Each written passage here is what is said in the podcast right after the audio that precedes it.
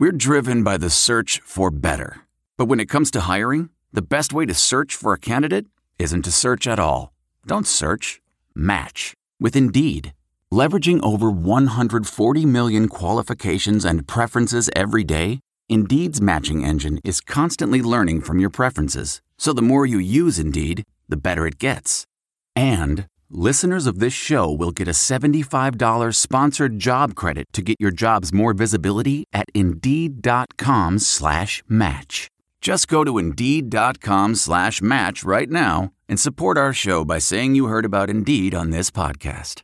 Indeed.com slash match. Terms and conditions apply. Need to hire? You need Indeed. Hey guys, it's Blood Harris, another Panther Ranch podcast. It's uh, Tuesday. We're heading back to work. Or some of you may have already been there already. Who knows? I mean, I just got done dropping my kids off at school. And, you know, it was the first time I did the kid drop-off thing. And, I, and you know, I'll give, uh, you know, my kids' school some props. They, um... They've done a really good job with addressing the whole traffic and things with the uh, kids drop-off, because when dropping off your kids, you know, can be a stressful thing sometimes because of how, for one thing, you have, you know, when you drive on the street, you got two lanes. You got the, the school lane and the uh, regular lane. And people around this time of the year get confused. They they drive in the school lane, and then they and at the last minute, they realize they're about to go pull in the school, so they try to get over rather than just drive, you know, drive through the school lane and just be done with it. They cause more commotion, but you know, the school's done a good job with that. But then pulling in the school has been a challenge as well, because, well, you got parents who don't want to really wade through that line, so they try to find ways to drop off their kids in in some pretty pretty creative and dangerous ways. And then, of course, you got those parents that want to hug on their kids for five minutes while everybody's waiting to drop the rest of their kids off. You got that. And you got some kids who, you know, are, you know, have that transition to, you know, from, you know, what school they were at to an actual school where, you know, you have to actually walk in and you're by, you know, you're pretty much doing, you know, big kid stuff. And some of them latch on their, their moms and dads screaming and crying, and schools have to pull kids off them they, with the jaws of life. So, you know, there you go. Anyways, guys, it was a wacky weekend of college football, somewhat. Um, I took a big uh, loss last night. As I as I said, I was I preached about Florida State, you know, this being a trap game, and Virginia Tech just beat the crap out of them. So I'll gladly take the loss on that one, because I was wrong, and you know that's why, you know, I don't get paid to do this stuff, because I'm not really good at it, and for one, I'm not really good at it, and second of all, I don't really command a demanding audience. I mean, I love my audience, but you know, I'm just saying I'm not really I'm I'm small, but I'm small potatoes, maybe maybe more, a lot smaller. But they lost, and pretty much people, you know, I'm sitting there laying down watching this, I'm thinking to myself, well, Clemson and Virginia Tech is going to be an exciting championship game for the A C C, but it's a long season. Clemson, obviously, is going to probably run the table of their division. They got A and M next week, this week coming up, actually. Tech, on the other hand, has to play in a coastal, and here's the thing: we our our our division's one big brawl. So I'm not convinced Tech's going to run the table in our conference yet. They're going to get beat up by one or two, one or two of us. Second grab in the in the Atlantic division is pretty much up for grabs now. It's anyone anyone can have that. Anyone can have second place in the, you know, Atlantic if they want. But uh, Coastal's another mystery right now. We'll, we'll see. We'll find out more this week. you know, a lot of people were saying it was gonna be, it was going to be Clemson, Miami. We all thought that. I wasn't buying Miami, you know, being L S U, and I said Miami is only going to be as good as their quarterback play is, because I can't really figure out a, a time they've had an actual, an actual decent quarterback. Yeah, you know, they had Ken Dorsey. I mean, he was pretty good, and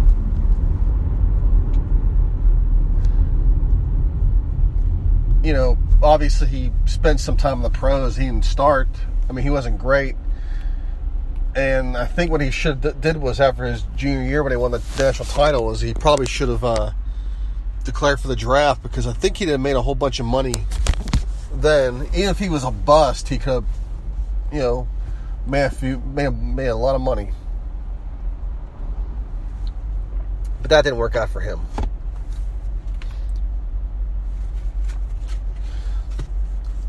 You know, Rozier's a, you know, Rozier obviously is a mobile quarterback and is a dual threat, but the thing about dual threat quarterbacks, if they're not accurate, if you can keep them in the pocket, make them have them make the reads, and try to, you know, make throws, it's they're, they're, they usually are going to have a bad time, and that's what happened really. And that's the thing with Pat White. If you remember, guys, in West Virginia, Pat White was very effective when he was on the move. If you if you kept Pat White in the pocket, Pat White was useless. You know, if he couldn't if he couldn't scramble, he couldn't uh, make the throws he wants to make that he wanted to make. And I, you know,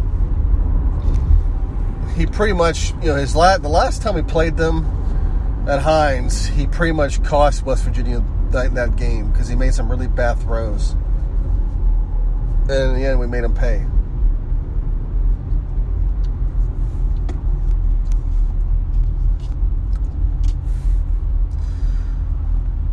So Pitt obviously finished up their game. They beat Albany. They came out, they they kicked ass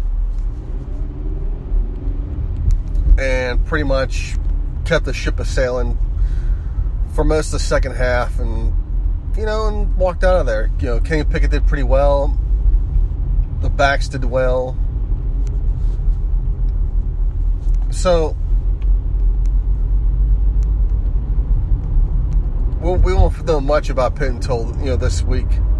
Same with the co- same with the Coastal Division as well. Well, it depends on how this game goes. You know, if Pitt beats Penn State, does, do we consider Pitt a serious contender for the Coastal? Do we actually take Pitt serious this time and say, hey, you know what? They may challenge. They may they may challenge for this division this year.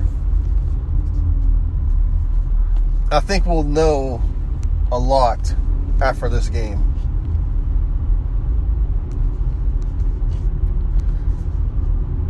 But of course, Pitt has a tough schedule. They got Central Florida as well coming up, so. And I believe they have, I guess, uh, Notre Dame, yeah? Although Notre Dame's not really a division game, but still, regardless of what Pitt, you know, the important thing is this Pitt's conference record. But here, this game, we can figure out, you know, what this team's stock is. Because Penn State struggled against Appalachian State this past weekend. You know, it was funny because I watched, um, I think I flipped on the last five minutes of the game, and it was cool to watch Appalachian State take the thirty to thirty-one lead, but I had this feel, you know, but there was too much time on the clock. There was a minute forty-seven left, and you can't give Trace McSorley that much time. I mean, he, McSorley's obviously going to be in the pros, and he makes some really good throws. He's, you know, he's a good quarterback. He's He can run. He can, he can sit in the pocket and make throws, and he knows... He knows where to place the ball as well. I used to, I used to think he was just some guy who threw the ball up and hopes hope guys would catch it. And I don't know, his game, his game is pretty much picked up. Maybe, maybe it's him. Maybe it's part of this part of the scheme itself. Who knows? You know, we'll we'll, we'll know more coming up. But um, once I saw that Penn State was uh, hesitant to return that kickoff and they run it all the way back to the fifty. I figured that the game was pretty much going to go into overtime then, because McSorley obviously did his thing. They got the overtime and they uh, eventually won. That's the thing with Penn State is it's all it's something with them always where they can where they can look like shit for sixty minutes but still come out smelling like a rose. It's amazing. I mean, you could, you could I mean, they're they're that person at work that you that you hate, that they, they suck at their job. You finally get to fire them. And then they win. Then they win the the, the five hundred million dollar Powerball. That's pretty much Penn State in a nutshell. Well, Penn State has to has to face Pickett this week. Pickett's kind of a similar quarterback as Appalachian State's. Both are mobile. Pickett can beat you with his Pick, Pickett can beat you with his arms, arms and his feet. Pitt's also got a really solid ground game as well. So I'm sure Penn State's going to dial up a lot of blitzes and things like that to make us throw, and and we got the guys who can get who can get open, who can get into space and get open. Defensively is another story. I, I you know obviously I've read that Pitt was betting not, betting not breaking on certain certain times, and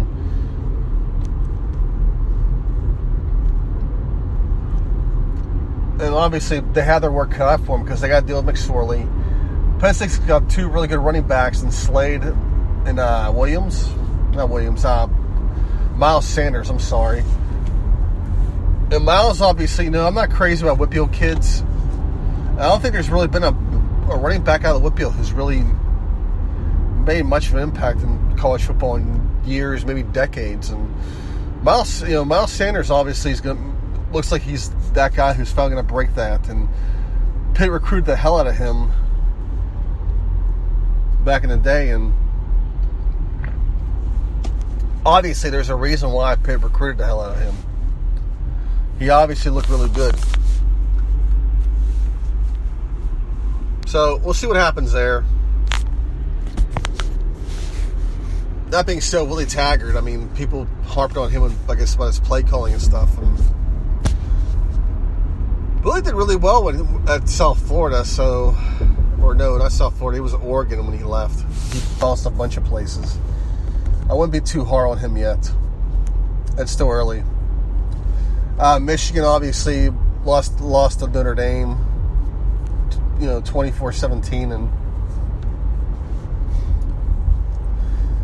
you know Jim Harbaugh, he keeps his fertility going as you know he lost you know. Another big game. I mean, this was. I mean, this wasn't a conference game, but still, it's Notre Dame, Michigan, Notre Dame. He just couldn't do it. But uh, you know,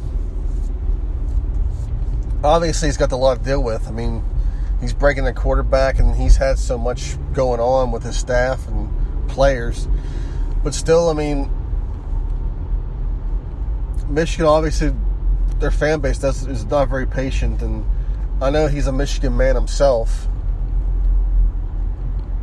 And so, they're, I guess, they're going to probably give him as much leeway as possible, as much time, because he is a Michigan guy. I mean, for God's sakes, we gave Dave Wantz that. Lord knows how many years, because he had to build the program. And by the time he built it, we, we ended up firing him.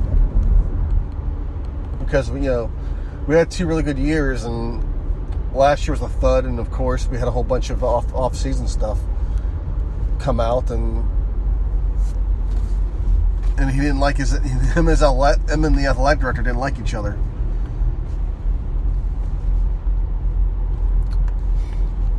But there's a lot to you know go through there. You know, Washington lost a big game to um, Auburn. It was a close one. Like I said, I didn't see Washington go all the way, all the way down there winning that game. I think if they would have, they would be more thinking more seriously. But it's a long season for them. I mean, we got like eleven game, game, eleven of these games to go, so they could still uh, win their division, win, win their conference, and hope you know figure out the whole uh, college football playoff picture, how that's going to go. Because Bama's obviously going to is going to roll through uh, their league like they always do. Not sure about L S U, though, because, you know, L S U They played they played a bad Miami team, so who knows? Maybe, who knows? Maybe L S U's offense is going to pick up, and maybe this was all Matt Canada. But speaking of Matt Canada, he went. Uh, he beat uh, Texas in his coaching debut. He beats Texas at home, and that's you know that puts a lot of heel on Tom Herman because um, Herman had like success in Houston. Now all of a sudden he goes to Texas and well he's in his second year obviously and they were expecting big things out of him and he got him to a bowl game last year, but I think Texas fans are just going to have they're going to be more patient.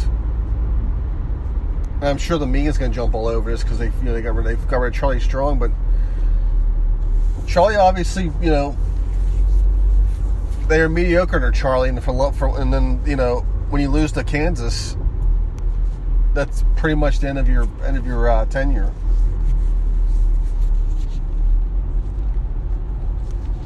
I mean, they gave Charlie, you know, they, Charlie could have had they could have given Charlie more time, but they weren't they weren't patient enough with him. Tom Herman, they'll give him more time because he's a Texas guy. He Mac, he's a Mac Brown protege, so he'll get everything he wants.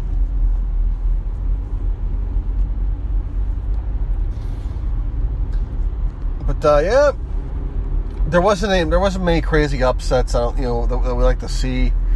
It was pretty much just your standard first weekend of college football, and we got plenty more to go, plenty more adventures to uh, look at.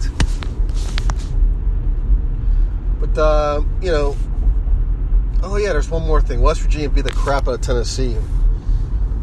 I thought the game would be close, but I don't know. You know the way the way the uh, Big twelve is looking. West Virginia could make a serious push to win that conference. And if we're being honest with, with ourselves, if there's any t- time for them to, to win that conference, it's probably this year. But they got to deal with Oklahoma and Oklahoma State yet. So I think the Texas teams aren't that much of a worry. Maybe T C U is going to give them trouble, but those Oklahoma teams, they're tough. So they're going to have that to deal with.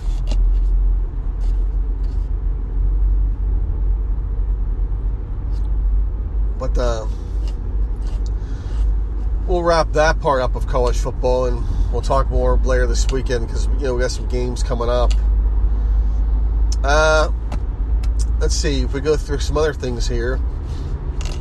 Lovey and Bella didn't report to camp or to practice or whatever, so obviously he's going to take a hit until he gets his contract, or or he's or he's just going to keep taking hits until. Uh,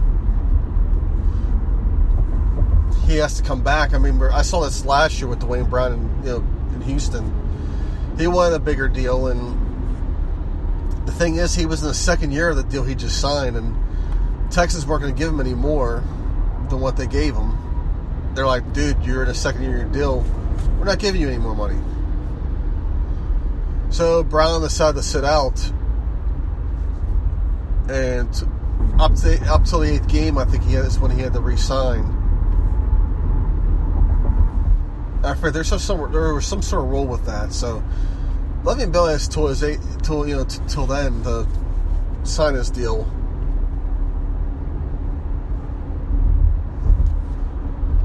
And you know, you know, obviously the Pittsburgh media loves this because when you have when you have uh, so-called to- toxicity in your locker room, it, it, it's it's a lot of drama. But you know, for uh, for James Conner, this is a. Uh, This is a uh, audition for him, where he can where he can show people what he really has in terms of the N F L life. Because for Pitt fans, he has no he has nothing else to prove to us at all, not not a zip zilch. But now he has to show the N F L people that he can play in this league.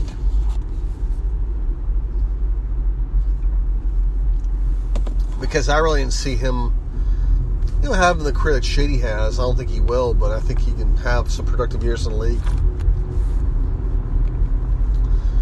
And speaking of that, Nate Pierman has been named the starting quarterback for Buffalo. And of course, you know, I was reading some of the, I was searching Pierman's name, and of course, social media went nuts over this. Because people can't get over that game Nate Pierman had where he threw five picks in his first game. But if you watch Pierman in um, preseason, he's much different from what he was from when he uh, from that game. He has a lot more confidence. He play, he throws a lot more confidence. He gets the ball out quicker. He makes his reads. Makes better decisions. You know, he looks a lot different. And I know starting Josh Allen's the sexy thing to do, and that's what I thought Buffalo would do. And people are saying, well, this is like Tom Savage and Deshaun Watson, where eventually, you know, Deshaun took over. I don't think that's going to happen in this case. I have a feeling Nate's going to take this, is going to take this job by the balls, and he's going to, you know, put his mark on it. I don't think this is going to be a thing where Tom sat with Tom Savage. And I don't know what happened with Tom Savage. Saints released him because they, they wanted him. They tried him out. They sent him for a million bucks, and really they were trying to see, you know, what he had, if he would be a suitable backup for Drew Brees. And they ended up training for Teddy Bridgewater, and that was it. Savage did have a decent preseason statistic-wise, but he's not very mobile, and there's not much else to him right now. And I, I mean, I guess I think I think he'll still get a job in this league. But the thing is, I don't know if, he's, if he really wants a job. I mean, he's got a family, and if you follow the guy on Twitter, he does a lot of woodworking and all, all kind of stuff. And he may, you know, he may just say the hell with it, be done with it. I think he likes. I think I think he enjoys his life in Houston as well, because that's where he was. That's where he's been, and you know, I think I think his wife and kid are still there as well. And I think they they did buy a house, I think, if I'm not mistaken. So who knows? But uh, you know, obviously there's a there's a market for backup still. I mean, Landry Jones is, is out there as well. You know, speaking of Houston, Jester Weah got signed to the practice squad, and they, they really like Jester Weah. It just, he needs some work, but uh, they they like they like they love his potential, and I hope he figures it out, because you know, I think he has he had a lot of he had he had a lot of pro potential. It just, a lot of the stuff he did was self inflicted on himself, but. uh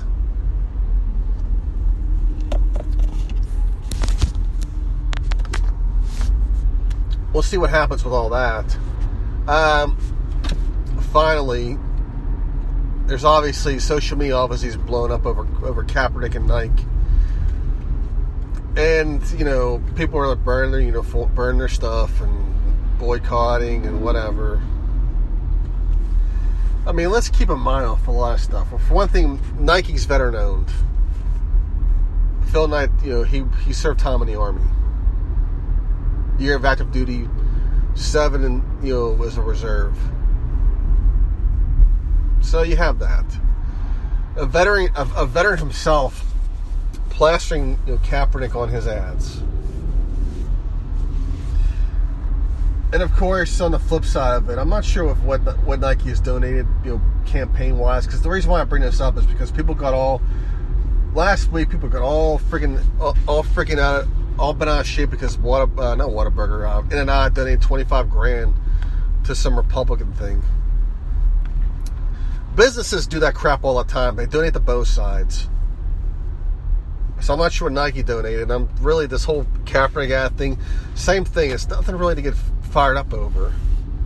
Although it is funny to watch these people get all pissed off and want to burn their Nike stuff that they already paid for, or cut stuff up, because their money's already gone to Nike. And they're burning it. And you know, one one person brought up they, they don't like the fact that race was brought into this, and they feel it should be more about whether Kaepernick's a good Q B or not. And there's a point there. Kaepernick, if anything, would be a backup in this league. It's just I, th- I think what ultimately what was the downfall is he could probably he was good enough to land a backup job. It's just the, the media circus around him, not not not not not so much on the left or from E S P N, the right as well, because both of these sides were using him for their page clicks and hits and what else, what, what not else, ratings. N F L teams see that. They don't. They don't want. They don't want. If, if it's something they don't want to deal with, they're not going to deal with it. But of course, he has that collusion case yet, and that's you know still go. That's still on, and maybe more from that collusion case will tell us more of a story of what's going on here. Why? Why? Of why he's not being signed. I mean, I think uh, if some, I mean, if, if N F L was so hard up about this, or at least the owners, at least one team could have bitten the bullet and signed him, and it would, they would have ended all this, all this kneeling, all this discussion.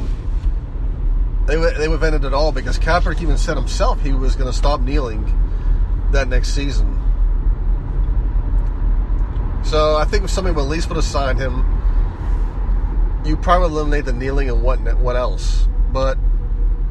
It's still a mess, and eventually all these guys are going to have to get together and just talk about this. But till then, we got we got we got to go through all of it.